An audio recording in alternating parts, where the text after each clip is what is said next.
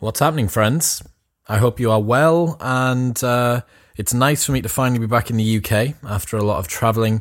New York nearly finished me off last weekend, but I've uh, just about recovered. On to this week's episode, I'm sitting down with Carrie and Jonathan from Inside Tracker HQ. Now, you may remember last week that both me and Professor David Sinclair spoke about blood work being done by the guys at Inside Tracker. So I thought it was timely to release the episode I recorded with two of their execs who understand what athletes and professionals need, even if we don't know it ourselves. So, yeah, today expect to learn what the largest database of healthy people in the world uh, is identifying with regards to trends in people's diets, their exercise, what their blood work levels are suggesting, Carrie and Jonathan's predictions moving forward for the future of this analytical wellness movement, and a whole host of other interesting things. Also, if you are interested in getting your blood work done from Inside Tracker, just head to insidetracker.com and they'll do the rest. Please welcome Carrie and Jonathan.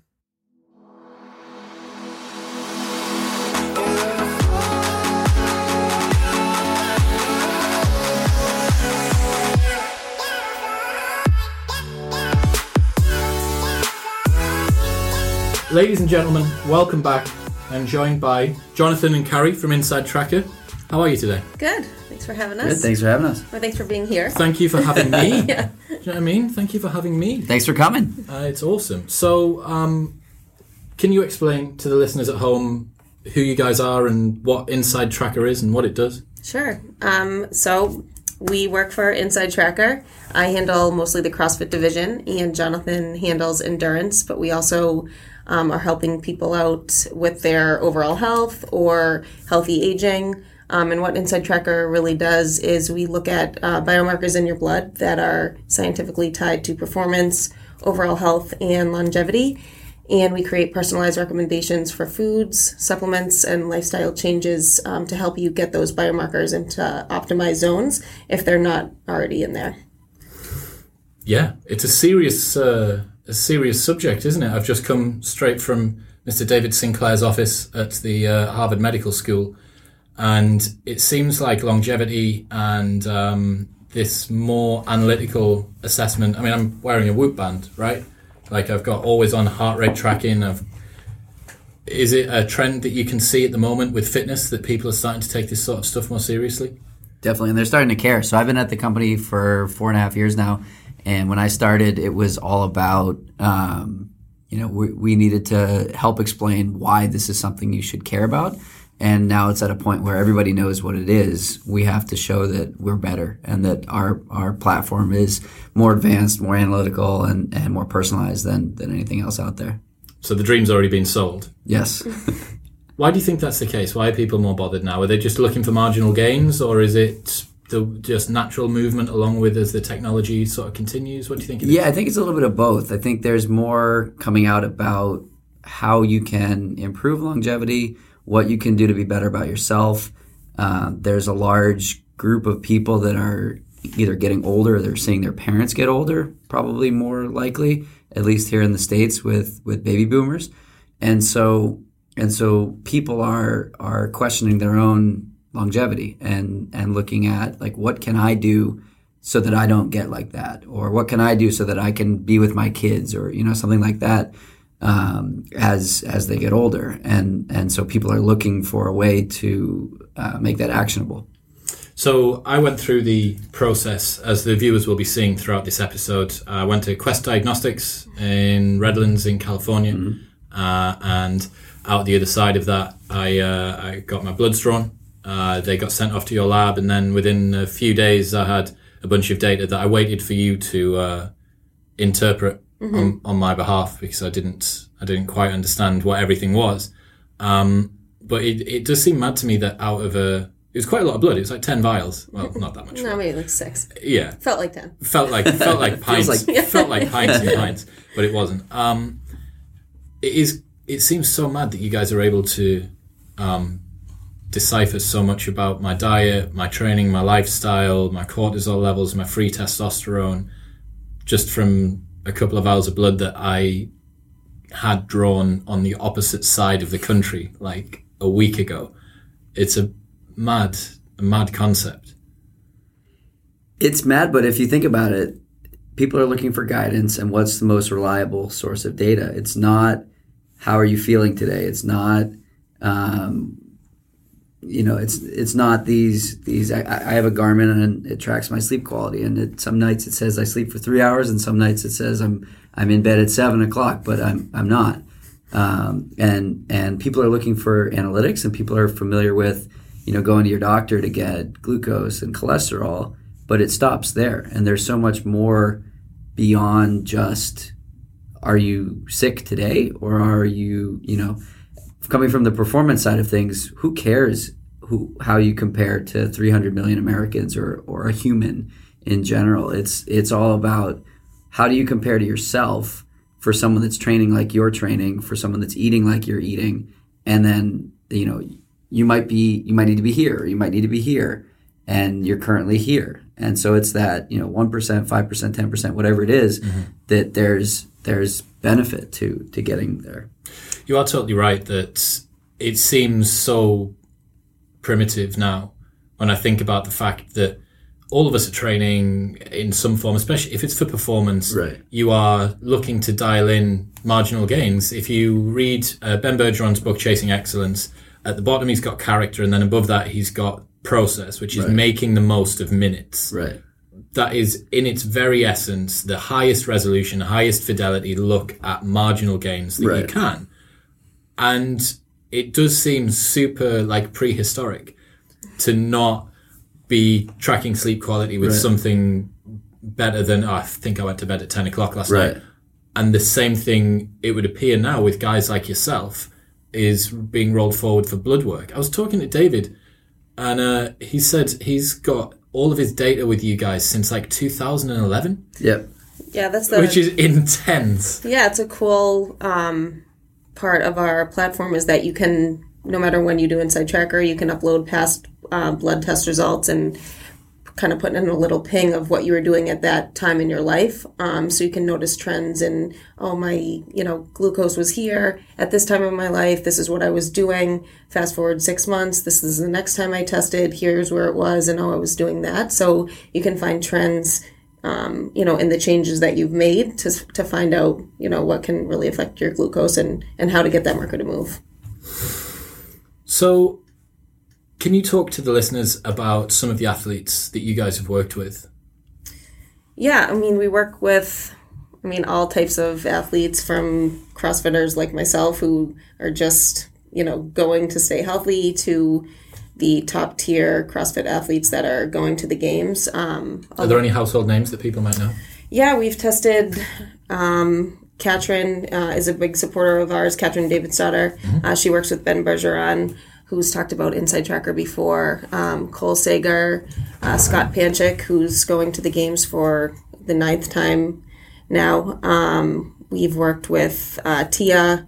We've worked with all of the CrossFit Mayhem team um, recently. So a lot of household names that you yes. probably know, Rich Froning. Um, yeah, they've done Inside Tracker and have found you know a lot of value in it. So, what do you find when you look at these athletes? Is there obviously we don't need to go into specific details and find out that Katrin's actually got slightly high blood glucose. Um, we we see a lot of um, trends with with especially high level CrossFit athletes where their CK is usually a little bit higher, which just means it's just a um, creatine kinase, which is a marker of overtraining. Mm-hmm. So you would expect to see you know, um, that marker be a little bit high based on how often they're training, how many hours they're putting in per day. Um, we also have seen glucose in CrossFitters be a little bit uh, on the higher end, which is something that you noticed in your yes um, and it's just because um, for whatever reason they're not eating enough soluble fiber which is exactly what i think you were told this morning That's, on your consult yeah so i i had uh, yourself and one of your colleagues run me through my results earlier on today um, I I honestly thought that I wouldn't be um, I, would be further out than I was. Mm-hmm. Um, I was expecting after a decade and a half of club promotion and undersleeping and p- some periods of pretty significant overtraining as well. I was expecting my inner age to come back at like 45 and for the just to be like every sound and f- alarm going off inside of inside tracker like the the air raid Yeah. siren goes off and then the red Somebody pick on. up this guy, make sure he's not dead. Yeah, yeah, you know what I mean? So, um, but it turns out that it wasn't that bad and that um, glucose was a little bit out, free testosterone was low, which Yeah. I'm going to guess is typical Yeah. of people who train a lot. Mm-hmm. Um, and yeah, have some more soluble fiber and, and uh, stop taking a multivitamin and then see where you're at in three months.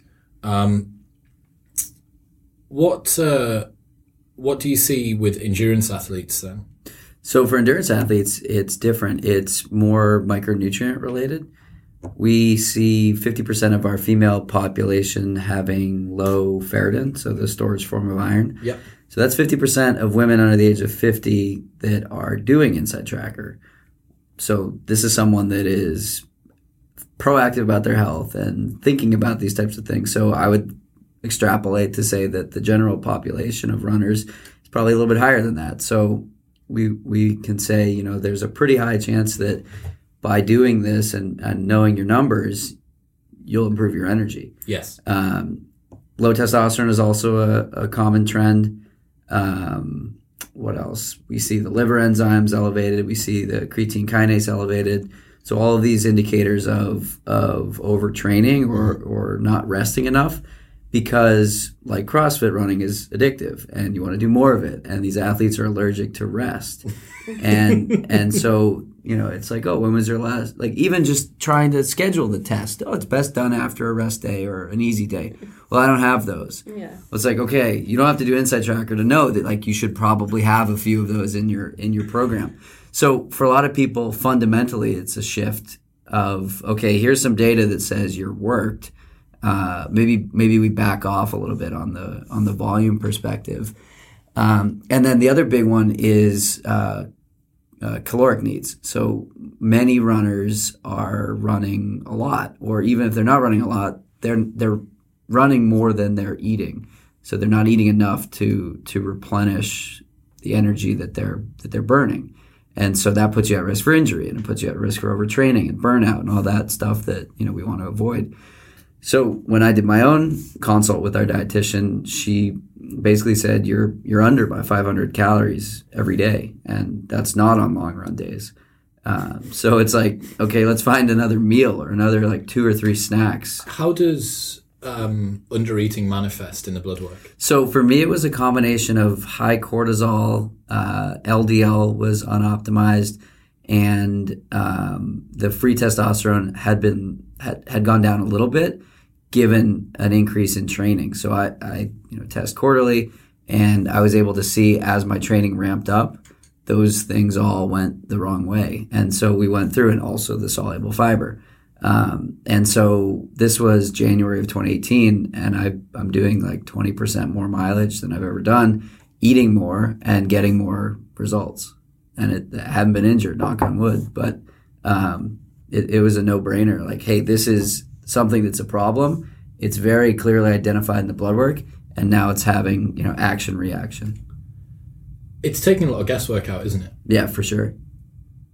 Yeah, I mean, you remove the the um, you know where do I focus? What supplements do I need? Mm-hmm. I know what I need. Carrie knows what she needs, and you know what you need. Mm-hmm. And there's probably some overlap in that. But if if I were to take what Carrie needed, or I were to take what you needed, mm-hmm. that wouldn't. That's not what we need. So it's it's understanding your personalized supplement routine as Yes. something something as simple as that. Or It's- also like what you need to eat. And for I was not told that I was under eating, just FYI, um, after I got my consult. but if you're doing something where you're using templates or you're macro counting and you um, want to try to meet those numbers, but you want to try to meet them with the right foods, now you have something telling you exactly what your body needs. So that was really helpful for me to know. Um, like for you, what you were told that you needed to eat a lot of beans. It was helpful for me to know. 20 different types of beans. apparently. Also, it validates my um, my sushi habit. Okay. Yeah. Because what, what, You need fish and, and shellfish. okay. and that was keeping you optimal. Yeah. Fantastic. I mean, anything that excuses you to eat more sushi or more of what you want, you're Yeah. like, sweet. Um, one thing that I thought was super interesting when I was looking at the recommendations, I don't, I don't know what I was expecting um, the recommendations to be. I think I maybe thought there would be something crazy complex out the other side of it. Um, but having spoken to uh, one of your colleagues, what I discovered was that between sleep, training, diet, and supplementation, those are the only inputs that we need to be looking at to manipulate everything that's going on with regards to our blood work. Right. I don't know what I thought I was going to expect to see. It Like- was, it was some. I don't know. I don't know what I was expecting. Like just something crazy complex that was totally out of the realms Right. of. Oh well, your your iron's out, so you need to do this ridiculous thing. Yeah. But it's not. It's everything's within your control. Yeah, so adoption is it like the whole program is worthless if you can't take the data and make meaning of it. So there there's a lot of you look at pro sports, there's a lot of of meaningless tracking that's going on. And, What, what and like? people are people are tracking GPS, people are tracking sleep, people are tracking power, people are tracking all these things that that pro athletes are having tracked, but it's just sitting in a in a portfolio somewhere. Yeah, yeah. exactly. And and I was at the National Strength and Conditioning Association conference a couple years ago, and and one of the presenters was basically saying, "Stop tracking just to tell your boss you're tracking this. it's a waste of your athlete's time, and it's a waste of your time if you're not doing anything with it." And and so our our goal is to to make everything that we ask of you and everything that we take from you, literally your blood, mm-hmm. meaningful. And so you may have noticed that there were a lot of questions on the registration process. Yes. We don't ask anything that we don't use anywhere. None of it's just for fun. Um, none of it's for statistical Yeah. purposes on our end. Yeah. Everything that we ask on that registration process is used in a recommendation somewhere. one of the things that the uh, dietitian that I was speaking to earlier on mentioned was that if she had the choice, she would have uh, actually had like a, a 120 uh, question questionnaire. Apparently, there's 16 major food groups, Yeah. 16 questions that relate to each of those. Right. But she was like, I would be looking at breaking it, breaking down your veggies into Right. like dark leafy greens and Right. colorful veggies and uh, timing and uh, uh, frequency and Right. quality and all sorts of stuff.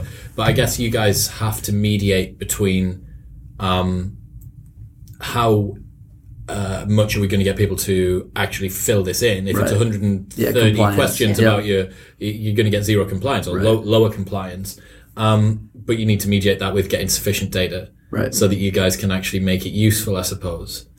And it needs to be realistic for people to to get recommendations for them and be able to implement them in everyday life, like Jonathan said. Um, so it can't be, you know, a huge stretch. Like one of our recommendations is to adopt a vegetarian diet for a day, and that's only if you, A day per week. A day per week, and that's only if you eat a small amount of meat. So if it's someone who is telling us they're eating, you know, meat every single day, we're not going to go tell you to be a vegetarian because that's unrealistic for that person. Mm-hmm. So it's making a simple simple change versus a complete overhaul. Yeah, I, I, I wonder. I wonder how many people at home that are listening are on one of the extreme ends of the spectrum. One where they are um, you doing data masturbation, Right. um, and and over tracking. Yep. Everything is down. I've got a couple of buddies who do that with their uh, work pomodoros, um, so they know every twenty five minutes of their day they know exactly what they've done. Yep. And then I'm sure that there will be a lot of people on the other end of the spectrum who are just flying blind. Yep.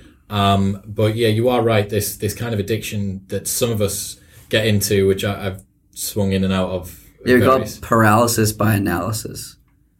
Absolutely. Yeah, you are right. Um, so, for the normal, uh, everyday person, we've spoken about athletes. For someone who's just looking to exist through life feeling better, um, is blood work going to identify why they may have particular uh, uh, allergies to foods or particular deficiencies that could lead to more um, more serious problems down the line? Is it an early warning system for some people, or are there any other things to do with longevity that you guys really focus on? So the company was started for that first point. It wasn't to help elite athletes, you know, squeeze out an extra one percent. Um, our founder Gil Blander had a death in the family when he was a little kid, and he said, "I want to live forever."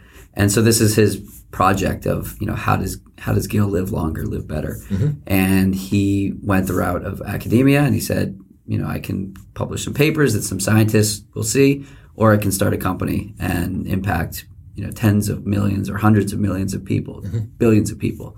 Um, and so he he went with option number 2 and or he went with option number one at first, and then you know transitioned over option number two, and and so the initial mission of the company was, like I said, was not to help elite athletes, but rather help anyone have more energy or better sleep or whatever. Um, athletes need that performance, whereas most people want to feel better. But the program works the same way for for those two people. It, wor- it works.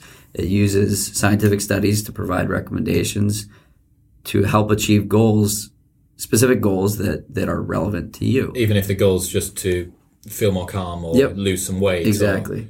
And then the food sensitivity question is one we get asked a lot. Um, at this time, we aren't confident enough in the science and validity behind food sensitivity testing, so we don't include it. It's incredibly expensive and doesn't provide much utility on our end. So instead of you know just trying to make a few more bucks, uh, providing a service that isn't as good of a quality, we just don't do it. I think um, definitely based on what I've seen of what you guys have given me as a feedback, remembering that you don't know what I eat typically, the things that were highlighted by deficiencies in my profile seem to tie in very closely Right. with what I know that I don't eat. Right. So the Like beans and oatmeal, probably. beans, right? beans and oatmeal. I, man, I just need to eat. I do just need to eat more beans. Apparently, um, We had an athlete that wrote a, a blog about you know beans are are. Uh, uh, it was a hilarious title, and I'm, I'm blanking on, on what it was, but Mm-hmm. Yeah. basically, beans are are her end all be all solution. she just wants to have beans all the time. Beans all the time. Well, I mean, I don't know. Beans, beans to me are, especially if you're British, like beans are not a very important food group. Like beans are what you have with breakfast, um, but apparently they're what I need to fix myself.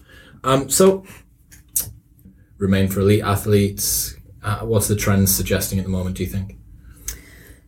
Um, I mean, I think there's so many ways that obviously you can track different things um, about yourself. Now, there's we can use the DNA plus blood um, that we offer, which if you have your DNA sequenced um, and you also have your blood work done through us, we can I've managed to splash myself in the face with that glass of water. we can use both of those um, pieces of information to give you an even more detailed look at not only what's going on inside your body right now, but what your um, what you are predisposed to because of um, what your DNA is saying. particular genetic conditions Right. and stuff like that. Uh, David was discussing his uh, Ashkenazi Jew genes that he's got, Mm-hmm. and he was just like lambasting them, saying how it means that he's got a predisposition to be fat, and he's Can't do dairy. It's he's got he's shy with dairy. He's not very good with I think like wheat or something else as well, and um, yeah, I mean all of the things we are the sum of our nature and our nurture, right? And if the nurture and the environment is able to be represented in the blood work that you guys do now, and that the nature is able to be represented in your genes, mm-hmm. you do have a pretty comprehensive picture of exactly what's going on inside of you. I wonder moving forward whether or not things like this and, and more consistent testing, because you guys suggest to test every three months, right? Is that about right? Sort of like the gold standard, yeah. Mm-hmm. and that's to see do something get recommendations make changes reassess Right, and so we understand that that's not that's not going to work for everyone with their budget or with you know getting into a lab, whatnot. So we're looking to add in more inputs that are sort of lower friction points. So mm. adding in Fitbit, adding in Garmin, adding in this physiological data, so that you can say, okay, my goal is to boost sleep quality.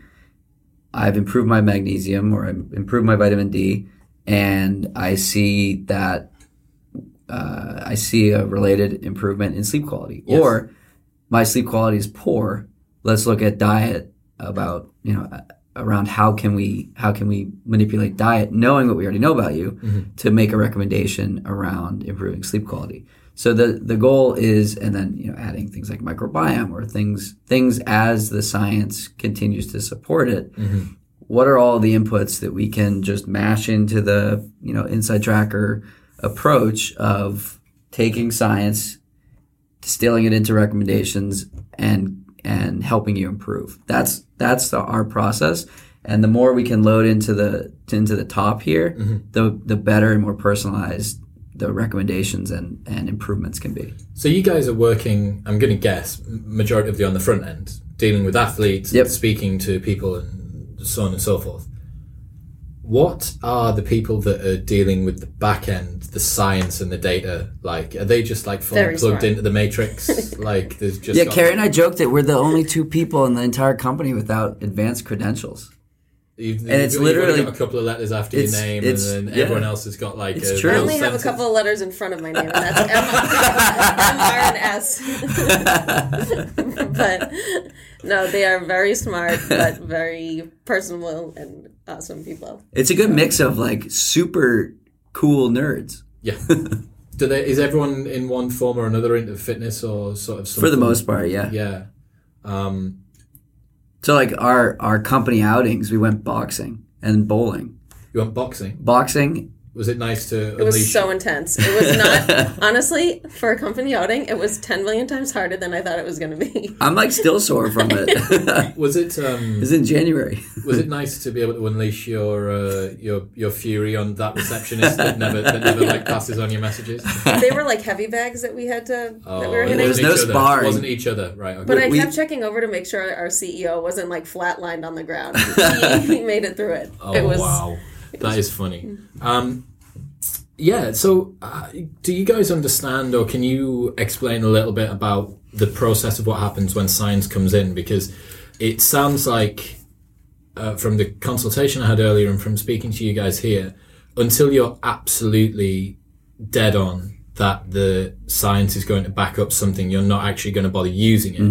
Um, so, what's the process of, uh, I guess, absorbing the science and, and then delivering it to the system? Is it the the super the super nerds? Yeah, so we have a team of thousands of interns that are t- typing away on the computer. You know, Yeah. It's you know, a dozen or so. Yeah. um, constantly researching new studies and constantly um, looking looking at things that are um, the biggest priority. Like for for the endurance athletes is the iron group. How do we make the iron recommendations better? Or how do we we just added hemoglobin A1C? How do we lump glucose with hemoglobin A1C and make recommendations? So they're either looking for new studies or they're looking for specific topics and they find something, they talk about it in their in their science meeting. It's a In their super nerd meeting. and the way it works is it's it's uh, it's an algorithm. So it's a big if then statement. So if Yes. this, then that. So there are a whole bunch of rules in the system, and the rules are written by the scientists. But it can't just be scientist one saying, "Hey, here's something cool, load it in." Yeah. It's scientist one pro- uh, proposes a rule, has to be validated by a second person, and then it can be added into the Mm-hmm. So you have like an internal peer review system almost. Yep, of peer-reviewed studies. Yes. Um, so they're they're super The peer 80 20 yeah, of the 80 20. exactly. So we're getting the best of the best from the best, um, and then there's an algorithm that goes into ranking the recommendations. So we have recommendations from one to five stars that are uh, that that system is is based on the recency of the study, the type of the study, the number of people in A the degree study. of certainty to the recommendation, right? So like the bean thing is is a five star recommendation. The oatmeal is a five star recommendation. But Yeah. but there bean thing.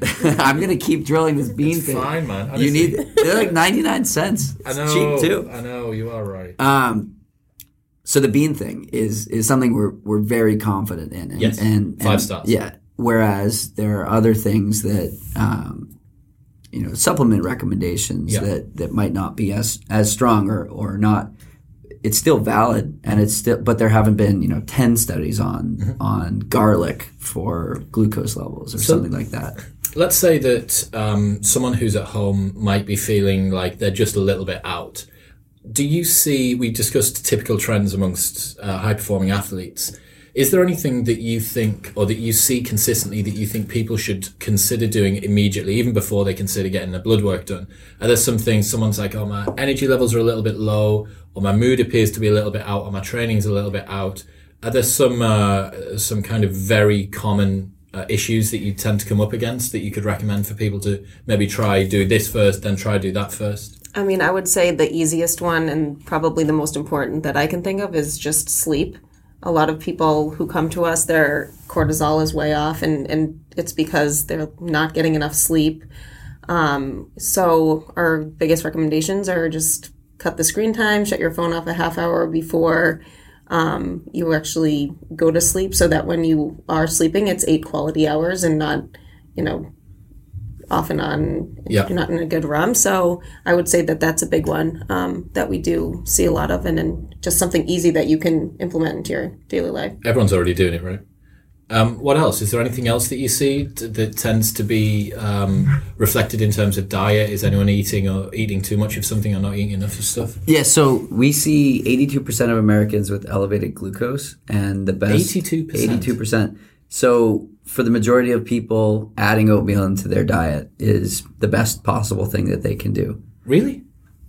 We For yeah, elevated glucose oatmeal. oatmeal. We looked at, we published a paper on uh, the impact of algorithm based recommendations or the personalized nutrition model that we follow. And we were able to look at uh, recommendations, interventions, and improvement. And so we could see that, that some things worked better than others in terms of compliance. Like another one we found was that the only thing that will improve low vitamin, low enough vitamin D levels is taking a vitamin D supplement, which sounds like it makes sense. But Yeah. oh, stand outside for 20 minutes a day. Didn't do it. Didn't work. Yeah. Eat more fatty fish. Didn't work. Eat more mushrooms. Didn't work. So, um, so yeah, back to the glucose thing. So, if you do nothing else, eat more oatmeal. We looked at um, what are some of the best interventions across the board for men based on biomarkers. Um, eating nuts on a daily basis is Any specific type of nuts? whatever whatever you'll you know whatever you want really. Yep. Almonds, walnuts, etc. Um, that improves glucose, lipids, uh, testosterone, liver enzyme, inflammation, um, and most of those metrics make up our inner age score as well. Uh, with glucose having the highest weight. So if you're looking at one specific food that can address the the bulk of the metrics that impact male longevity the most, Yeah. nuts, Nuts. nuts. I well. It's nuts, right? I can't. It is nuts. I can't. I can't get around, and I don't. Again, I don't know what I was expecting to see or hear about training, recovery, or training, sleep, supplements, and diet. I don't know what I was expecting, but the Like fact- train harder. Yeah, yeah. I don't know. I don't know what I thought it was going to be. Like I had to go and do some like.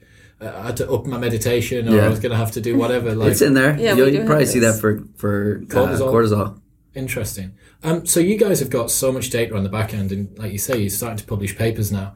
Is there a plan longer term with what you're going to do with the data? Obviously, people have got like privacy and stuff Yeah. like that, but in terms of trends and things, the amount of data that you guys are capturing must be pretty powerful.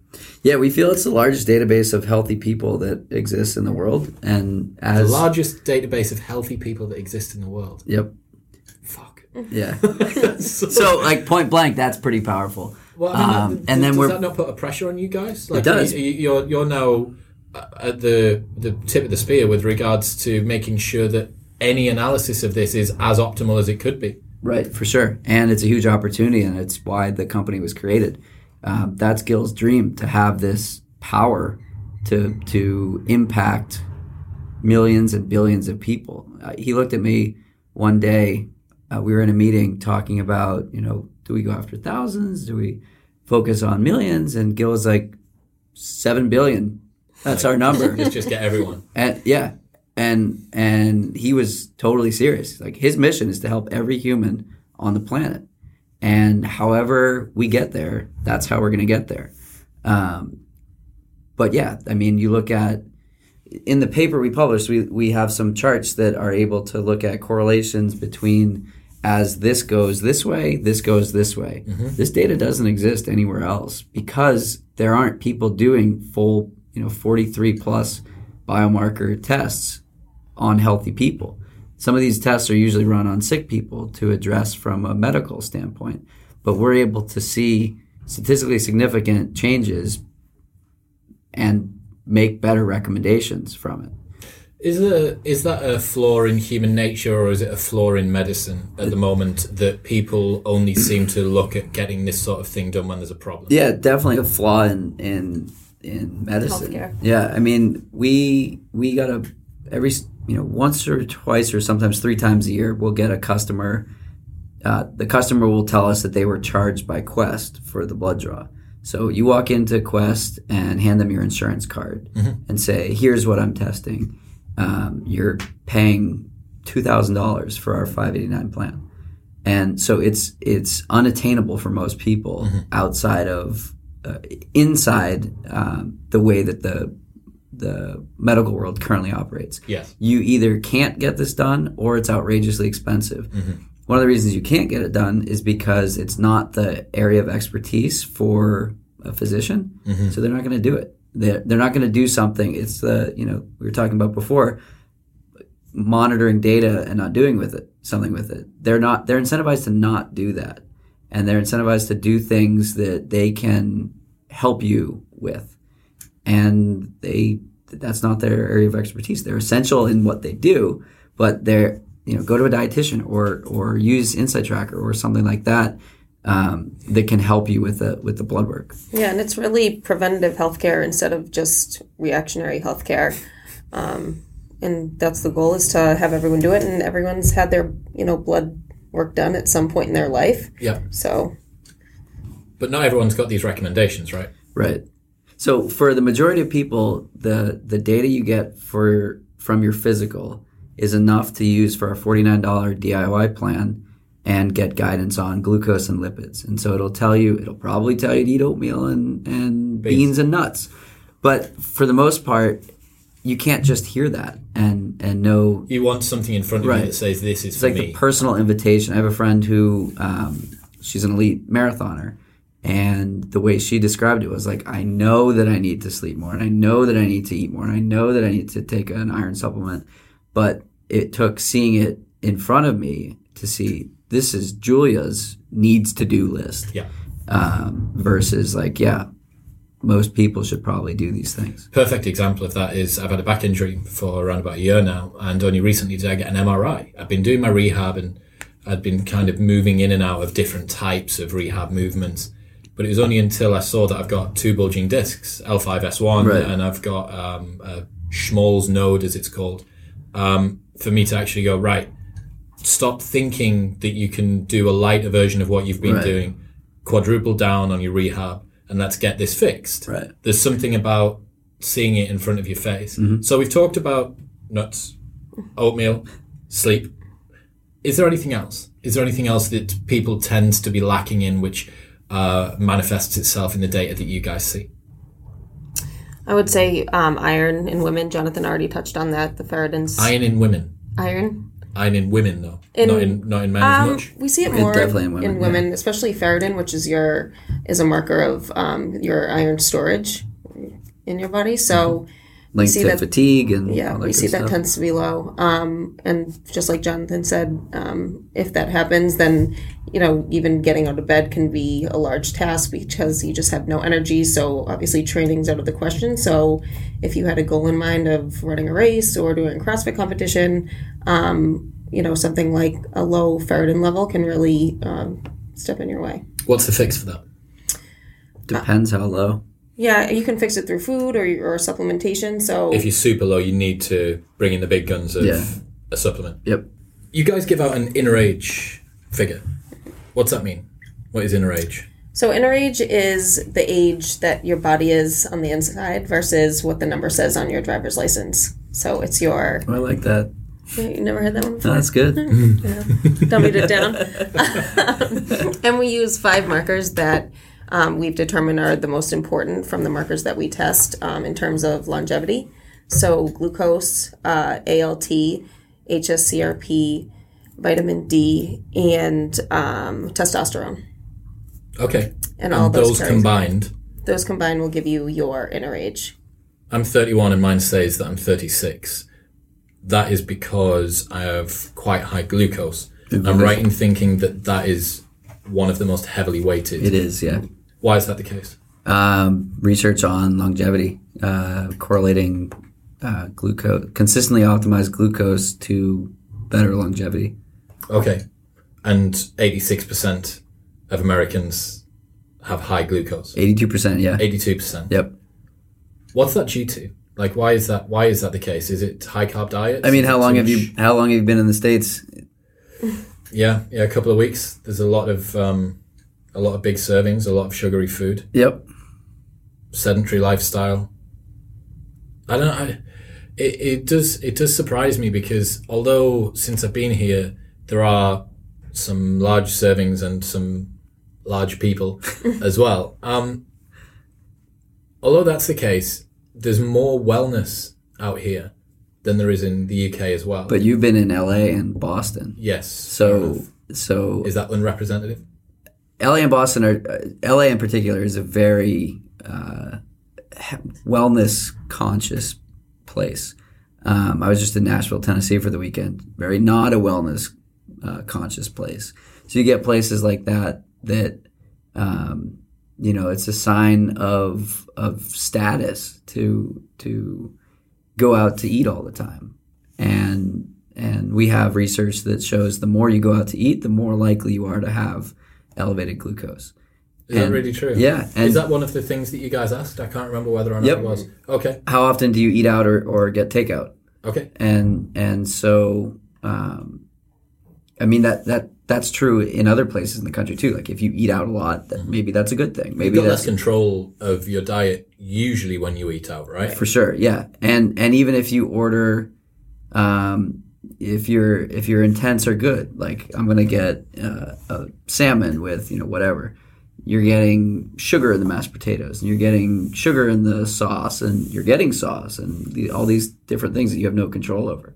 So some of our recommendations are around, you know, we've done blogs where we talk about like you're at a restaurant and and you can ask for your food however the hell you want it. It doesn't have to be what's on the menu. Um, but yeah, so so getting back to your question um, of why why do we think it's so elevated? Sedentary lifestyle. People are sitting from nine to five every day, and they're exhausted by the time they go home, so they're not going to the gym, and they sleep or they don't sleep, and they do they do it all over again the next day, and and it's like a status symbol to to be busy, and and being busy is glamorized. And so if you're busy all the time, you can't do the things that you need to do for yourself. And so you're putting other things in the priority and your health is the cost.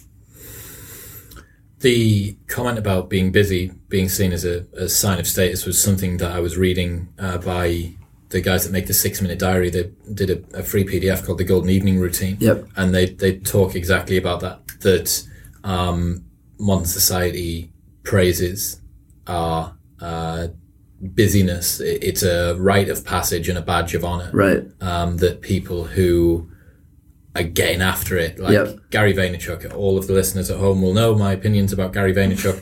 um, I mean, he's, he's going to die a lot earlier than the rest of us because you can't talk about hustle and grind and sleep three hours a night, Gary, like because it's biology, Right. like you, because your body will break down. there there are anomalies to that. It's the We- same. Uh, it's the the genetic uh, code of that's the same likelihood as you being hit by lightning. Right. Apparently, to get that that genetic mutation. Right. And and those people are all at the top because they have stuff going for them in their genetics and and because we have an athlete that that just raced or just uh, broke an uh, fastest known time um, running south to north of Israel. Okay, so how it's a thousand kilometers. It Thousand took him kilometers. ten plus days, and he slept three hours a night. Just got through it. Yeah, running 66 miles a day or, or 100 about a little over 100k a day. And and he he does blood work through Inside Tracker mm-hmm. and he just ran 10 marathons in 10 days. Mm-hmm. Like two, three weeks ago, mm-hmm. and and his data is great, and he doesn't sleep a lot, and and I'm sure he would be better if he slept more. Yeah. But he is the exception to the rule that like you must get six hours of sleep or you must get seven hours of sleep. He literally does everything, and and he's able to to do his job. He's able to be with his family. He's able to do sponsor obligations, things like that. But but he's the like point oh oh oh oh one percent, and there's almost nobody like him. But the people that are like him are all at the top, and and they're all role models of people who are like, oh, I'm going to be just like this person, and and you can aspire to do some things that are similar, but like if it's not in your if it's not in your nature to like not need that, which it is for the majority of us, um, you're gonna burn out and you're gonna get injured and you're not gonna enjoy what you're doing. I'm going to fall behind. Did a podcast recently with James Clear, the guy that wrote Atomic Habits, and he was talking about how um, our genetics they do not predetermine, but they do predispose. Right. And I think that that as a little uh, guiding uh, influence Yeah. towards what people do in their lives. Right. Like if you struggle to put on muscle, trying to become a powerlifter is probably a bad idea. Right. You might enjoy it, but you're not gonna you're not to going the to become top. the best in the Yeah. field. Yeah. exactly.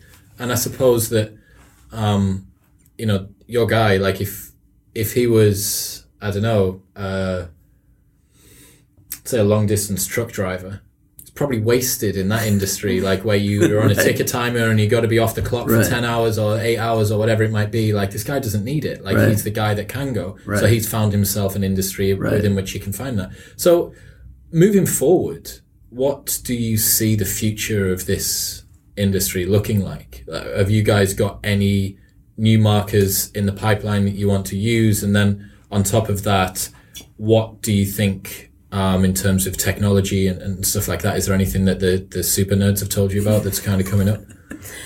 Well, we're looking, um, not marker wise, but we're looking to add more mindfulness recommendations to the platform as well.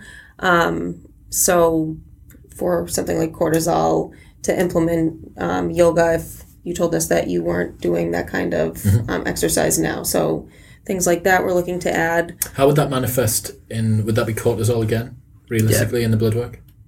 Okay. Yeah, so so it's not only looking at specific lifestyle interventions that we hadn't either considered we hadn't done a lot of research on, but also more inputs as we were talking about before. And so physiological monitoring, uh, microbiome, things like that that uh, are more new compared to uh, blood analysis, and then getting like talk about super nerd. We can go super nerd on this. Let's go super nerd. Imagine you get a, a notification from your phone that knows your blood work, it knows your calendar, it knows the weather, um, and it knows. Let's say your your vitamin D is low or your your cortisol is high, and you have back to back to back to back meetings. But hey, you've got this block of 15 minutes at two o'clock, and it's sunny out. Like, go take a walk. You get a ping hey, it's it's uh, it's sunny out, and you have this this little you know stretch of time that's Mm-hmm. that's available.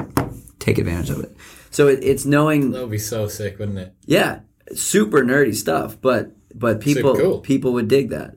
Uh, some people would dig that. So it's it's stuff like that. Um, our CEO jokes. I don't know if it's a joke though about spitting on your iPhone and Yeah. and getting data and getting immediate uh, recommendations. That's probably a long way away, um, but it's not outside the realm of possibility. Um, I think there's been talk I've been hearing uh, on some podcasts recently about uh, future technology to do with like nanotech, where you can have these receptors that would just be placed in your blood, yeah, and they'll just be flowing around you all the time, giving like I think it's a.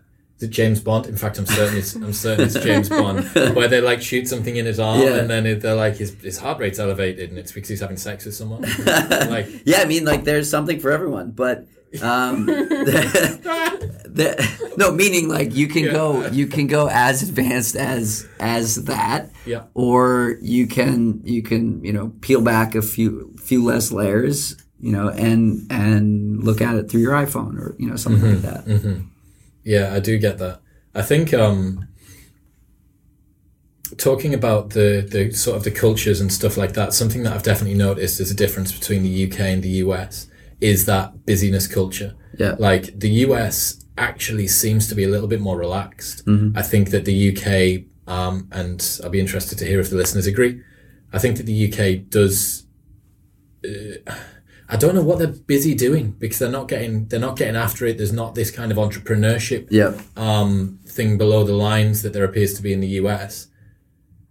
So you've But- spent time in two very busy places. Yes, So you're getting like the the unrepresentative sample. Yeah, but it's it's true everywhere, and and there are so many books and podcasts about like more, more, more, more, more. You must do more, and and that leads to burnout. Now we're getting books and podcasts going the other way that mm-hmm. says, you know, you need to, you know, you have your rest day for for training. You need a rest day for for life. Your or- mind, yeah. Mm-hmm. exactly and and so we're getting to a point where like i have i have an instagram account with a couple friends called rest day brags and and it, one of them is an olympian and the other is uh, a professional trail runner and obstacle course racer so like Yep. they have some pedigree behind success and they both run themselves into the ground by trying to do everything the one that went to the olympics I don't know, 10 years ago now is still just now getting out of that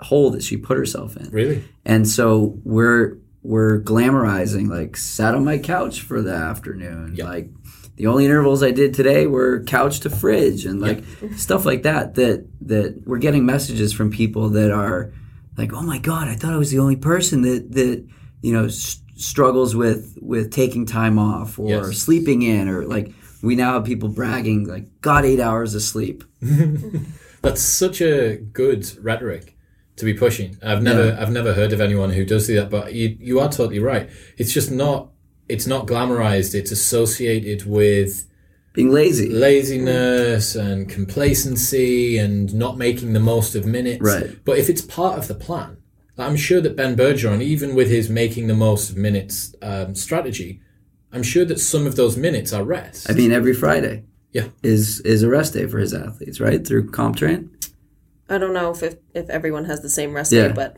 there's definitely built-in rest. a lot of rest days Yeah. in there. Perfect example. Despite the fact that United Airlines broke my uh, my phone holder, which is why I've got some slightly odd camera angles today, um, I noticed that as you go through their uh, in-flight entertainment, they have a Headspace app Huh. in there now that helps you fall asleep on planes. Yeah. Oh, Wow. that's cool. I mean, Andy Puddicombe is getting absolutely everywhere. He's partnered with Nike. He's partnered with United Airlines. um, but you know, the fact that meditation has been adopted by an aeroplane, Yeah. literally available on the street. You know, you think like, what am I going to do? I'll watch another Harry Potter movie Right. or Avengers or something. Like, no, no, no, no. I'll meditate based on this, and it's curated for being on a plane. And that was like that That's was cool. that was Did you quite do it? surprising. Uh, no, no. You watched Harry Potter. No, it's too. It's not cool. It's not cool. not cool to it's do got to be glamorized first. It's got to be. I know exactly. No one would have known because I'm not. Uh, I wasn't on Instagram at the time taking a selfie of it. Um, so, I think that as we continue to move forward, and as technology like Whoop bands and like Inside Tracker and stuff continue to move forward, that hopefully more people will be able to understand what's going on inside of their bodies. But one of the things that I do worry about is that paralysis by analysis thing that you were talking about. That people become so bogged down in the data Right. that they don't really get anywhere. Um, is the is the onus on the people to fix that, or is it on the platform to make sure that it's giving them the right the right output? Because obviously, if people are just drowning in data, like what do they do with it? I think the thing that we try to do is, um, out of all of these things that we can recommend for you, we try to have you choose, you know, between three and seven of these recommendations that we give you that you can actually use, you know, every day or every week. So if you narrow those recommendations down to only three or only five, then you're not going to be bogged down with having to change so many things of, about your life. You, know, you mm-hmm. can continue to live, continue to train, to recover. And if you make these important changes, then it will move the needle for you. So for us, I think that's, you know, an important part of, of what we do. Incremental changes, right? What do you guys see? So to to begin to round up, what do you see as um an impact on your athlete's performance? Have you got any stats like that? Obviously, I'm going to guess they won't be putting their 5k times in versus all of their other things. But do you see any? Um, So it's it's hard to get that on the individual athletes. We've looked at some of the data around pro teams we've worked with um, related to injuries. Uh, so games lost. Look at the San Jose Sharks; they've they've had a lot of success with that. Um, tra- improving travel, improving around travel. So again, San Jose Sharks uh, had the year that we did this um, analysis, they had the best uh, away record in the league, meaning they were able to manage travel the best based on the data that they were collecting around when do we change uh, practices and and how do we improve you know how do I make this skate optional and this skate required and get the players to buy in that they should sleep in on this day and they should they should show up on this day. So so we looked at some data around that. Um, I'm not sure we have much else uh, at the organizational level or at the team level, but injury is going to be such a big deal, Yeah. right? Like So- in- injuries are just a manifestation that something has been pushed so far, and that something might have just been form. right, It's not always going to manifest. Like someone's poor deadlift posture Right. isn't necessarily going to show up in the blood work. exactly. We had another we had an NBA team that um, that the dietitian the diet Should yeah, you have Yeah, you have shitty squats posterior suck. chain. squat shaming. Yeah. Um, so we had an NBA dietitian that that came to us and said, um, "I think I think paleo is a problem, and I think it's a problem for our athletes because they're tired and injured all the time." and and Something's a problem. and she was like she was like and i'm the dietitian and they're not listening to to my nutrition advice so i need this blood work done Who's who's doing the paleo? The, the athletes The just athletes. think that they know better than the dietitian. yes so the the culture at some, in some of these organizations is they listen to the strength coach or they listen to the head trainer they listen to some some guy that's been at, in the organization or in the sport for 20 30 years. Whereas the dietitians are credentialed they went to school for nutrition and they that's their job. So she was able to get the blood work done and, and came back and she was like i'm right. Check that out. Yeah. now let's make some changes. And injuries went down and fatigue went you know improved. Um, it's not to say inside tracker improved their injuries and fatigue but the platform that we allowed them to use that we that we were able to have them use um, allowed them to show their athletes look this is a problem. Your lipids are out of whack. Your cortisol's through the roof. Calories blah blah blah. Vitamin d. Um, here's hard data showing you what to do. And and it's saying exactly what i'm saying. Now i'm going to help you implement it um, and she did and it worked You're totally right about that. It, it comes back to the example that I said earlier on about the MRI. yeah Like You until see I it. saw it uh, in front of my eyes, and because everyone wants to take the path of least resistance, Right. right? Everyone It's wants easy. to believe, oh well, no, no, It's not that's me. That's not for Yeah. me.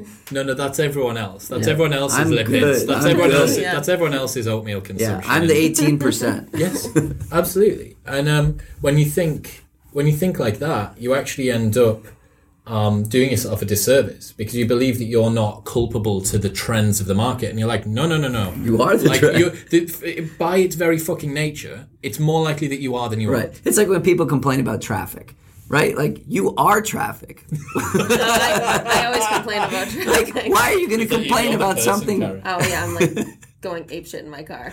i love people traffic All I of think these it's other hilarious. people Yeah. also in their cars. These people are going to work today. I think it's hilarious. It's like, so anyway, it's the same thing. It's like, oh, that's not my problem. I'm just out for a, a Monday morning drive at eight thirty in the morning. yeah, along with everybody else. exactly. I totally, I, I do totally get it. Um, I think if it's good enough for David Sinclair, it's good enough for me. And that was that was like the first thing that I saw um, when I was talking to him today. How much he is, uh, how much he's reliant on having something that comes out of the back end, Right. Because making the changes, it would be the same as it would be the same as doing everything that a CrossFitter does, or a strength athlete does, or a runner does, without actually doing strength CrossFit, or running, Right. Yeah. you'd be like, right, well, I'm going to make sure I get enough sleep, and I'm going to make sure I get enough this, I'm going to make sure I get enough that, but I'm not actually going to do the thing that tests all of the inputs. It's the output, right? Yeah. And the output for most people is training, but also should be Right. some form of blood work. Um, I think, you know, it doesn't surprise me that this is coming out of America and not from the UK. Uh, I know that you guys offer a service in the UK and that people in the UK that are listening can get their work done. Link will be in the show notes below, as always. But the USA generally, to me, leads, it kind of leads the UK with this. We're lagging behind. Like, people are still eating, like, mince pies and Beanless stuff. foods. Beanless foods. They're eating beanless foods. Is like, but it, honestly, like, like you know, the wedges of oranges as a like halftime for rugby Yeah. just is is still a thing. Like, so Those are some of my best memories of uh, third grade wedges of of orange. soccer. Yeah. Yeah, fair enough. Well, I mean, we've we've adopted you at least, but um, yeah, I I genuinely do hope that this is going to make people think with more care about what they're doing, because in the same way as the mechanism that makes uh, mobility work for a lot of people effective, um, foam rolling and, and passive stretching and massage therapy.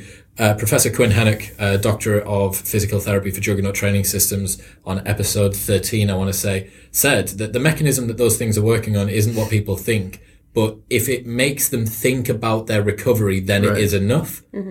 And that's kind of almost what we're talking about here, that maybe even the blood work. So for, for me, potentially with all of the markers, I might not have known that these things were going to be out of whack, but it was probably pretty likely that I was going to have low free testosterone because I'm uh, overtraining. Probably like fairly common that the oatmeal and, and the beans, et cetera, et cetera.